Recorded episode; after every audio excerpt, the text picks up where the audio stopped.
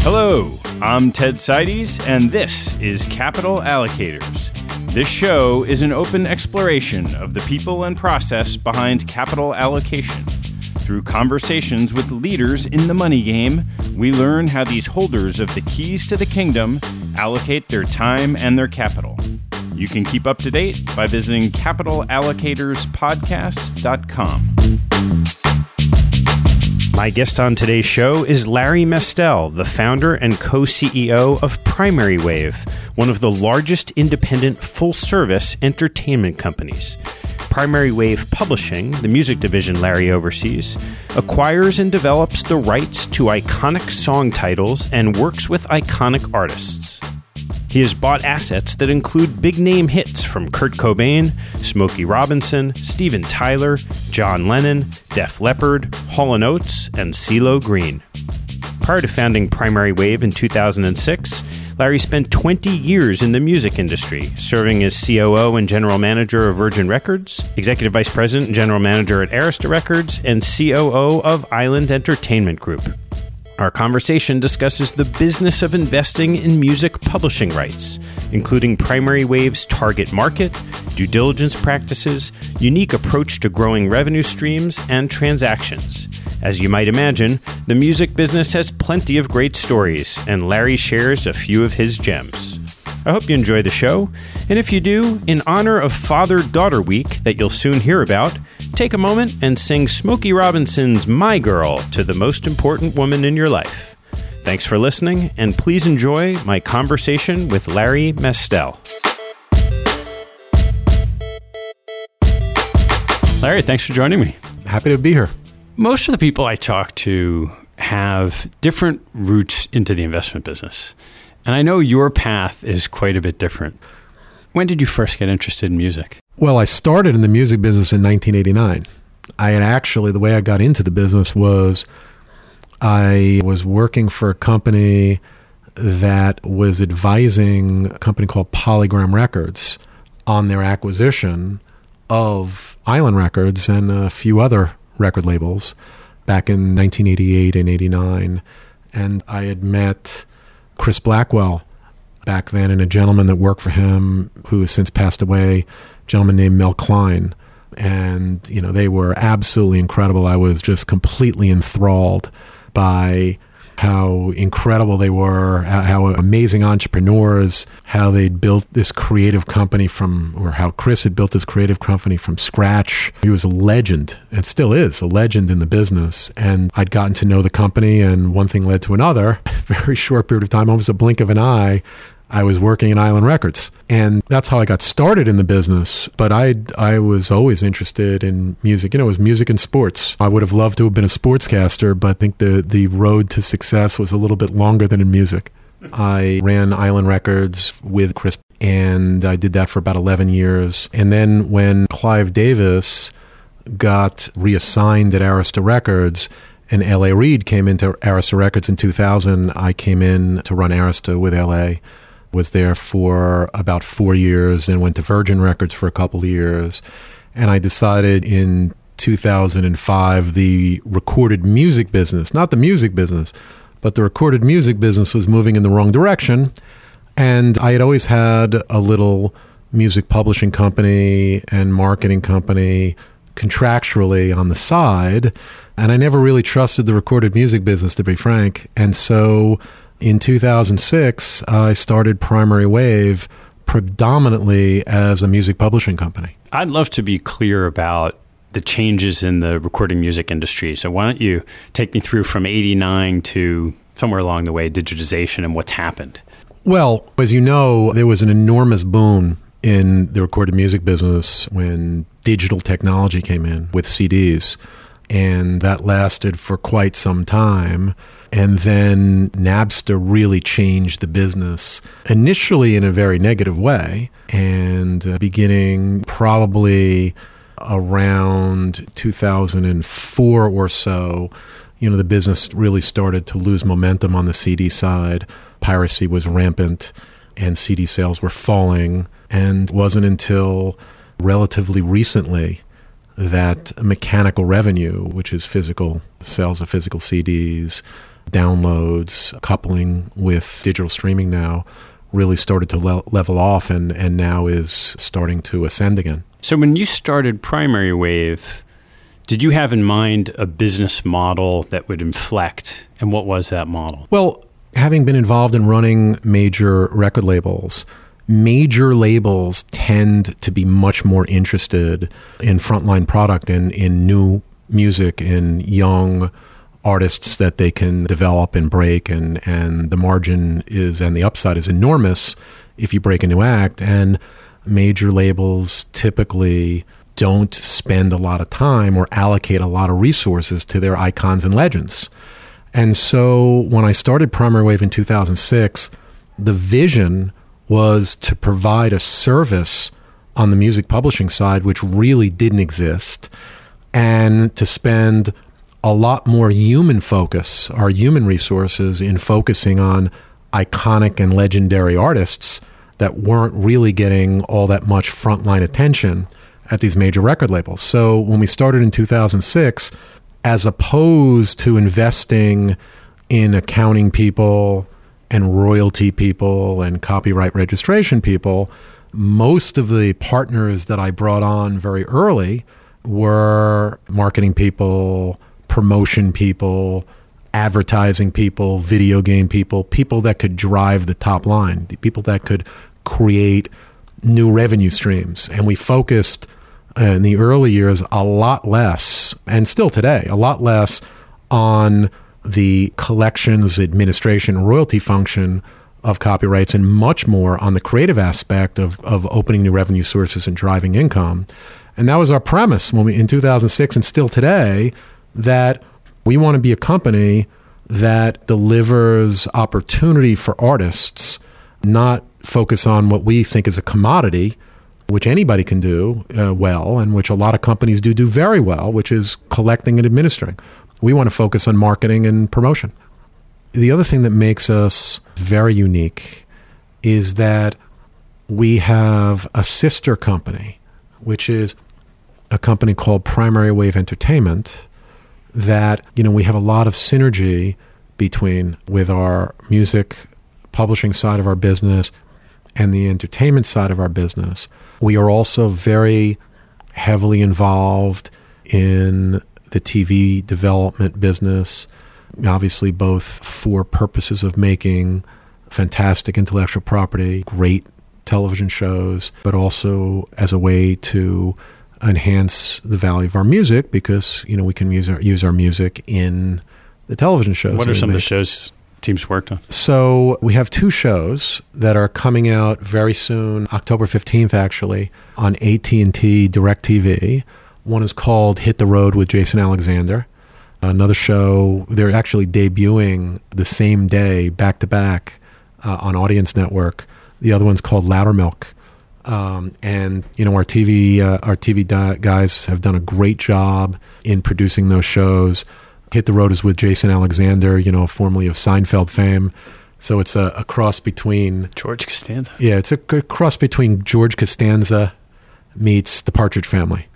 and that's where the music angle comes in. Yeah, yeah. It's it's about literally Jason Alexander is the head of this uh, family, and they go on the road and perform you know perform music, and it's it's hysterical, absolutely hysterical. We also manage a lot of talent as a management company, and so it's a very it's a div- a very diverse a very diverse management company. And did you start the entertainment business alongside the publishing business at the beginning? That's a great question. So, very interesting. We had raised a lot of money in 2006 and 2007 from a hedge fund and a big bank. And it was a lot of money. We got very lucky and we were able to buy a lot of these great assets early on. And then the financial crisis hit 2008, 2009, and the hedge fund that had been supplying us all of our equity capital ended up literally going out of business overnight. I mean, it was really one clean swoop. They were amazing partners and they were just absolutely fantastic. But, you know, they went from a $5 billion hedge fund to not a lot overnight. And so we we lost our partner, our financing partner, in terms of equity. And then that put us in a situation where we could no longer draw down on our senior credit facility at this major bank. And so, you know, being entrepreneurial back in 2009, you know, we had this great company. We had these amazing assets. They were cash flowing, but we couldn't buy 20, 30, 40 million dollar assets anymore, right?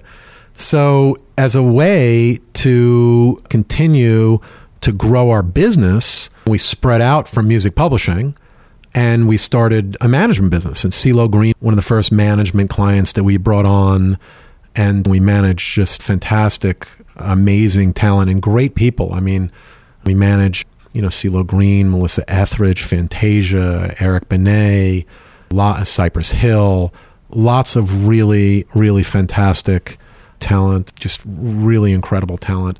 And we got into the film and TV side of the business. We put a, a brand team in place and a digital team in place around 2010 to expand the services that we were offering. And then we got into the television business and film business as part of what we do in 2014, 2014 15. So when you had this concept, what was the first deal or the first transaction? Well, the first really big deal that we did was for the Kurt Cobain Music Publishing Catalog. We partnered with Courtney Love on that. We bought a 50% interest in the music publishing assets, kind of went to town on a we, what we believe was a very tasteful marketing experience. So, how does that work? So, was that sitting in the hands of a publishing company, and then you approached them with Courtney to buy the rights? The Kurt Cobain assets were being administered by a company called EMI, but you know they were providing typical administration services for Courtney, and I think Courtney in addition to knowing that she had a very valuable asset, she wanted a partner that could think a bit out of the box and and market very effectively and try to grow the revenue stream. So we really focused on that aspect of the business. So so that really put us on the map acquiring Kurt Cobain's music. I mean, Kurt was obviously legendary and iconic, and our whole thing about our business is we're in the icon and legend business. We're in the icon, legend, and hit business. We're not in the real estate business. We're not interested in songs that aren't great songs. We're not interested in signing hundreds of artists or having hundreds of writers. The ones we sign, we really want to focus on. And unlike the Warner Chappells of the world or the Universals of the world, the Sonys of the world, the BMGs of the world that have millions and millions of copyrights, we only have thousands of copyrights, but all of our copyrights are exceptional. And frankly, it's just easier to market songs that you've heard of. That's why we focus on that as our business. And frankly, we think we have a fantastic staff of marketing people and people uh, that drive opportunities, but it's very unusual in the music publishing space to have a large digital strategy team, which we do. It's very unusual to have a large brand team. It's very unusual to run a publishing company like a record company, and, and that's what we do. So we've got a chief marketing officer. I don't know of another music publisher that has a chief marketing officer, and he has product managers. And, you know, again, uh, almost the entirety of our staff are people that are creative, that are coming up with ideas and ways to market. And I think that's what attracts, you know, talent to us. I think that's what attracted Smokey Robinson to us lately.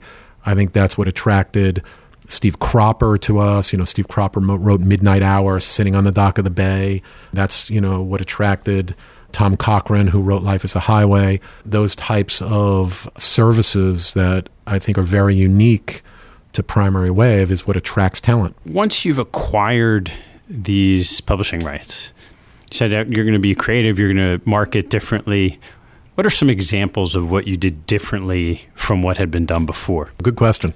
I'll give you some historical ones, and then I'll give you something you know very recent. One of the things that we did very early on with the Kurt Cobain catalog was we did a deal with Converse, sneaker company. Sneaker company, yeah. And most people would kind of associate that with a merchandise deal.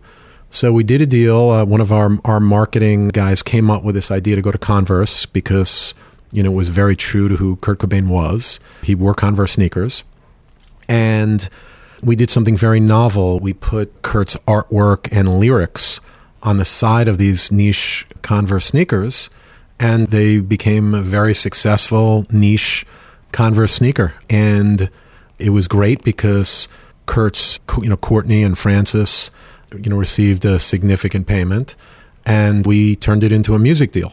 You know, normally you wouldn't think of a sneaker as a music deal, but when you put lyrics on sneakers, it's a music deal. We also did another really amazing marketing idea that uh, one of our, our team members came up with. Approached a, a company called G-Tech, who do a lot of work the, with uh, a lot of lotteries uh, in America and also the rest of the world. And we approached them on Aerosmith because you know we had bought Steven Tyler's music a year or so before, and we approached G-Tech with the idea of doing a lottery called Dream On you know what what would be what could be a better lottery game than a lottery game called Dream On, right?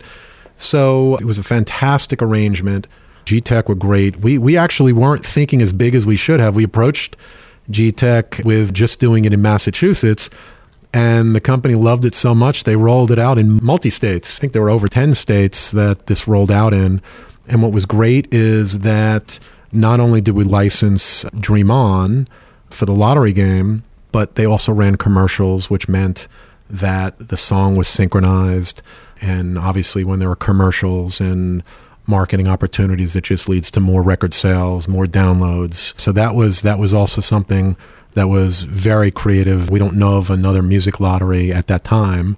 That was kind of the does first. That, does that imply that there's been since? Um, I think there have been a couple since, but we were certainly the harbinger with Dream On. And then something, uh, you know, we, we obviously we do a lot of these things, and this is what we do daily. But something very recent that I got a kick out of, our chief marketing officer came up with the idea of a Smokey Robinson holiday. October 8th of this year is going to be Father Daughter Day. And so our team approached American Greetings and you know, if American Greetings or Hallmark says something's a holiday, it's a holiday, right? And because we bought Smokey Robinson's music catalog, and one of his big songs is My Girl, My Girl is going to be integral in this father daughter holiday that's coming up Sunday, October 8th. So Smokey's participated. Smokey couldn't be more proud that there's Father Daughter Day holiday after his music. So that's another interesting thing that that we've come up with. But I could I could talk about the marketing things we do all day long. They're fun, they're interesting. Our artists love them, and that's really what makes us tick. So if you start at the beginning uh, of one of these as an investment, it sounds like all of the creative marketing is going to be some extra juice onto what you're buying. How do you think about what you're buying as a financial transaction? Different people in this space buy for different reasons. We buy because we believe that songs or an artist with their catalog are significantly under commercialized, under exploited, that there's significant opportunity in what we buy. So we have to make sure that as a uh, as a percentage of the overall mix of mechanical performance income and synchronization income, that synchronization income isn't too high, or the catalog hasn't been, as I said before, significantly exploited. So we, we look for things that we believe we can drive value on. And is there a sense of, without the ability of driving value as a marketplace, where do these things trade? as a multiple of cash flow or something like that? There's a big range of what assets trade for, as little as five times and as high as the upper teens. Is what drives the price sort of perception of the particular artist catalog? I think there are a few things that are driving the price. One is how iconic are the songs? How underexploited is the particular catalog or the particular artist. Also, the competition itself, how much money is chasing these assets. And frankly, we do not like to buy at auction. We almost never participate in auction. Every once in a while, if, if the asset's unique, we will. But we are really focused on artists that want the service that we have because we like to partner with the artist. We like to help the artist. Unlike other music publishers, we're interested in helping the artist with their brand. We're interested in helping the artist sell more tickets if they're on the road. We're interested in helping the artist build their digital strategy, build their social media, build their footprint. It's a lot different than than what a normal music publisher would focus on. So if it's just about price and just about cash, that's not really a relationship that we're interested in. We're interested in one where we're willing to pay a very fair price, even a high price, but that the artist distinguishes us from another. So why don't we walk through the process and start with how you source these transactions? Like any business, I think, this is a relationship business. So many of these deals come directly from the artists that we have relationships with or have had relationships with over the years or through attorneys or people in the business, friends in the business. My team and I have been in the business a really, really long time.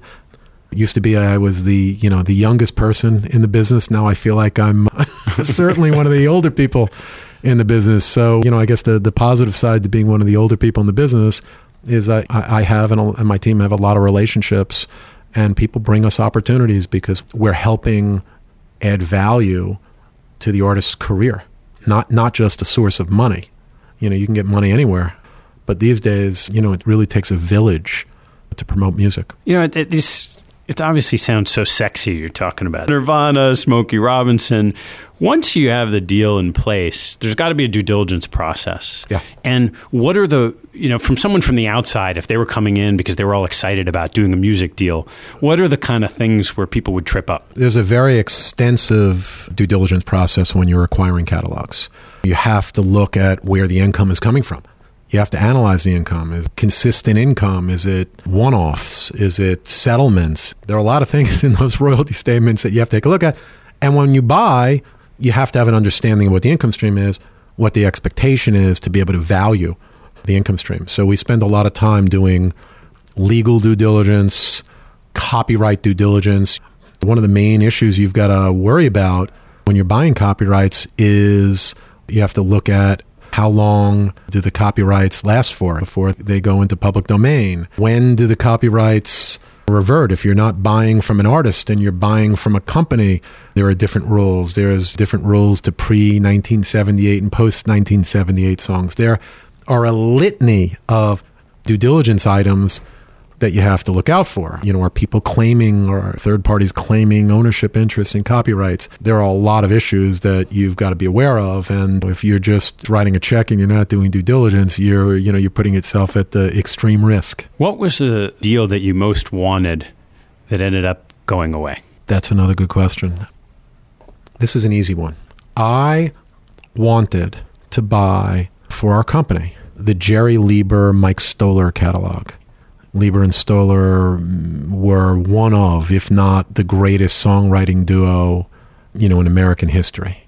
They wrote Elvis Presley stuff. They wrote they just wrote so many hit songs. I developed a relationship with both Jerry and Mike Stoller. They were just fantastic people, and I I know uh, that you know their attorney had introduced me, and we had many, many meetings. I mean, we had at least four meetings.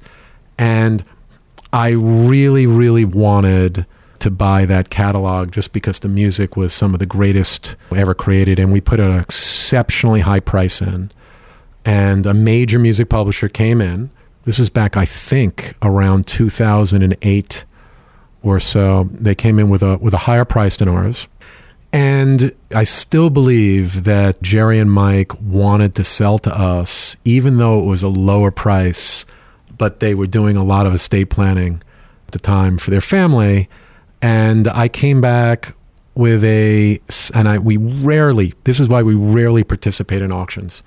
And we came back and sweetened our offer, which was not still up to the same level of pricing that this other this major music publisher was at and then the major, major music publisher came back in at an even higher price and i said basically they had to make a decision on whether or not they wanted to be in business with us or they were going to take the higher price And in fact, I told them, you know, listen, you guys are crazy. You, you take the higher price because it was significantly higher. And they struggled with a decision because I think they understood that we would have been great custodians of the music, but ultimately they chose the other company at a significantly higher price than than where we were, and that was was a shame because you know when you're in in the music business, you want to work with great artists, great writers, and great songs, and this was just a phenomenal. I mean, Leiber and Stoller were you know were amazing. So, do you think about your investing as a portfolio? You have to. I mean, absolutely, especially with the business that we have today. We don't like to have too much concentration in any one artist, any one genre of music.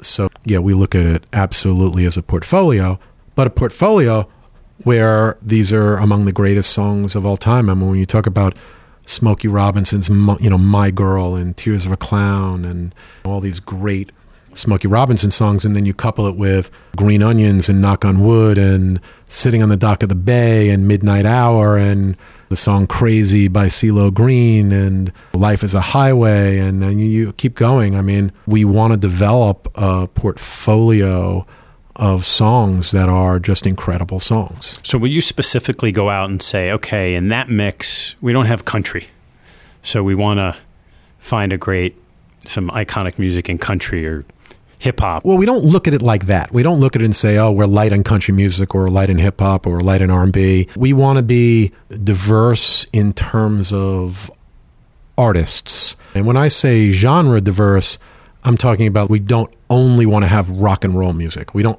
only want to have R&B music. We don't only want to have dance music. We don't want to be genre specific, but when we look at a deal, we don't necessarily look at the genre we look at how iconic the artist is um, and how iconic the songs are. So it could be a country act where the artist is iconic. In our case, we like older music. We don't like to buy music that's younger than, let's call it, you know, seven to 10 years, because we want historical, predictable income streams. And the newer the music, the less predictable more likely the revenue is declining. So, you know, we like music that's been out there a while. What are the dynamics of working with artists? Right? They're creative types, probably very different from business people. How do you navigate the differences in personalities and getting getting the work done? That's a great question. Everybody learns differently everybody understands differently. People are people. Artists just are more creative. And so the way we work with our artists is we try to deliver.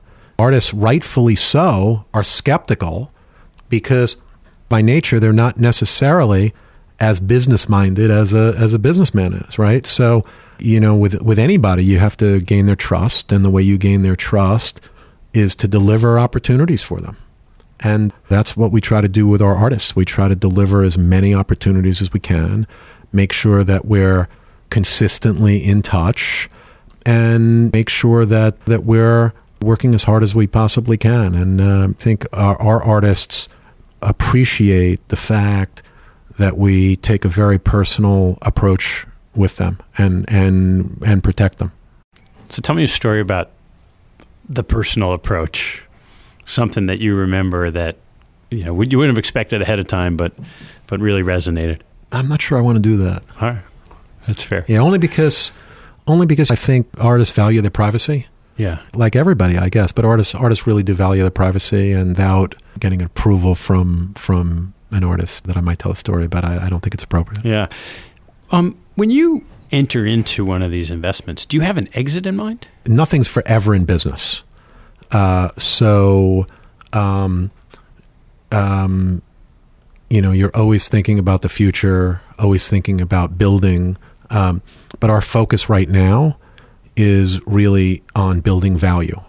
And, um, and uh, you know, I, I always tell our staff, our partners, and our, our team that um, as long as they continue to focus on developing creative ideas, um, marketing in ways that nobody's marketed before and finding new revenue streams, the economic opportunity will always be there. A lot of investing world has gotten increasingly data driven in the last especially in the last couple of years proliferation of big data. I'm curious if there's anything you guys have done differently as it relates to the data available with these artists and as you're looking at acquiring these rights. Yeah.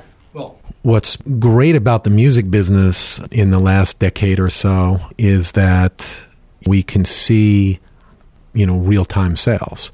So there's something called SoundScan, so we know how many albums actually sell as opposed to used to be back in in the earlier years uh, of the business, people would report and Billboard. They, yeah, they wouldn't Billboard always report accurately. we know reasonably speaking how many albums sell, how many streams are out there. There's a lot of radio data, so we can kind of track how our songs are playing on the radio, how many spins. There's a lot more in terms of data points than there ever used to be. I think uh, music was kind of like the shadowy back office, you know, or or stepchild of the entertainment business.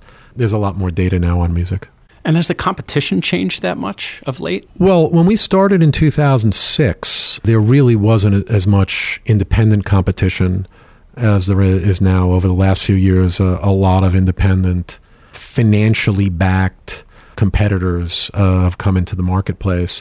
But we really do think that the makeup of our company and the service that we provide is very unique because while we are financially very well backed um, and have enormous resources, we offer this service to artists that we're unaware of anybody else offering.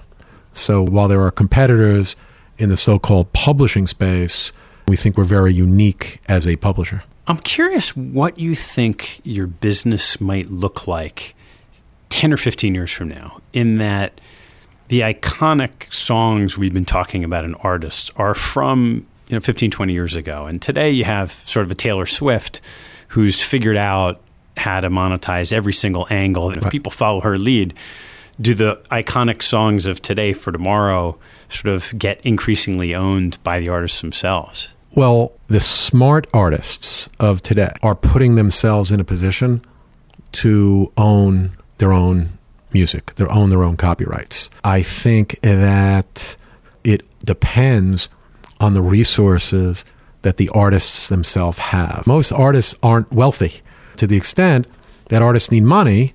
They're going to partner with, you know, a music company, whether it's a recorded music company or a music publishing company, and they're going to take an advance and there's going to be an interest that those companies are going to take in the music of, of that artist. I think that attorneys today, business managers today, in general, artists today are generally smarter about the business that they're doing than they were years ago.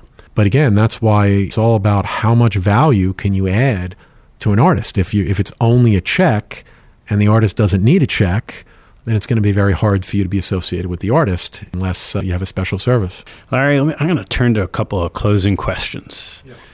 You mentioned sports earlier. What was your favorite sports moment? Either as a fan or a participant. That is very easy. I actually have three. Okay, so I'll give you three. the first was the very first Super Bowl that the New York Giants won. That was a thrill. I got to watch it with my dad, and we were longtime suffering Giant fans. And the second was the David Tyree catch. If you're a New York Giant fan, it was just the catch right? Where Eli Manning scrambled through through through the. We, we, if you were a Giant fan, you knew the Giants were going to were going to beat the Patriots after that catch. It did. Yep, we, we were, they were going into the end zone. It was just not. Uh, they, they wouldn't be denied. That was my second favorite moment, and my my third favorite moment. I remember very interestingly when the Rangers won the first Stanley Cup since 1940 in 94. I had season tickets that year to the Ranger games, and all my friends would come with me. You know, we'd go, or I'd give the tickets away. They'd come with me throughout the whole season, and then my wife would never come to to a regular season game, and then all of a sudden she came to the first playoff game. And then the second playoff game, and then the third. I, I said to her, "My friends want to come to the game." She she says, "Yeah, but it's the playoffs." and and I think she went to almost every playoff game with me. And then game seven, right when the, the clock was counting down, right? You know, it was under a minute to play. The garden was deafening. I mean, deafening. And the, you know, the place was going crazy. And my wife looked at me and she said, "Come on, let's go." I said, "I said, go where?" I said, "What are you talking about? There's less than a minute to go. We're going to win the Stanley Cup." She goes, "Yeah, let's get out of here with the crowd." I said, "Are you crazy? I've been waiting. I've been waiting decades for this. We're going to sit. We're going to not only going to watch. I want to watch the presentation of the trophy." Oh, so that's I, awesome. I'll never forget. You know, th- those were the th- those were the three big you know sports moments for me. What teaching from your parents most stayed with you? I certainly did not grow up poor. I didn't grow up wealthy, but I grew up in a middle class family, born in Brooklyn. My parents moved us from Brooklyn to New Jersey when I was six. And while I never wanted for anything, we never really had any excess. I mean, my parents were very grounded, very normal, grounded, kind, nice people. And I mean, I couldn't imagine anybody being more trustworthy than my dad. And at our company, at this company, there is one thing that matters most, and that is loyalty. Loyalty and trust. Loyalty over everything, anything and everything. And I think I learned that from my parents. What life lesson have you learned that you wish you knew a lot earlier in your life? There are so many. I would tell you that my dad was an entrepreneur. He worked with my uncle and my cousin and my grandfather. And from the day I graduated college, I worked as an employee. And I worked as an employee up until 2006 when I started Primary Wave. And if only I would have had the self confidence back when I graduated school, or maybe not graduated school, maybe a couple years after graduating school, to go out on my own and be an entrepreneur in the music business. You know, that's one thing that I, I probably look back on and say, I only wish that I would have been an entrepreneur even earlier. All right, Larry, last one. It is your waning days. You are 100 years old, sitting in a music studio, listening to your favorite tunes. What advice would you give yourself today? Well, first of all, when I'm 100 years old, I will not be in a studio. but I, I would buy that 100 years old right now if I could. The advice that I would give myself would be for us, and we won't, to not not stray from the vision of buying the best music possible. Iconic, legendary music, hits, just the greatest music of all time. And it's something that we started out doing in 2006. And the most success we have had with the music we've bought is from the music that has been the very best. And so, if I was 100 years old looking back, I don't want to say, and I, I, I will keep reminding myself, I don't want to say, eh, I shouldn't have, I shouldn't have bought that. Okay, because it wasn't the best or it wasn't among the best. And that, that's really what, what I want to do. Great. Larry, thank you so much for taking Oh, the time. thank really you. enjoyed it. Thanks for listening to this episode. I hope you found a nugget or two to take away and apply in your investing and your life. If you've liked what you've heard, please write a review on iTunes or Google Play to help others find out about the show. Have a good one and see you next time.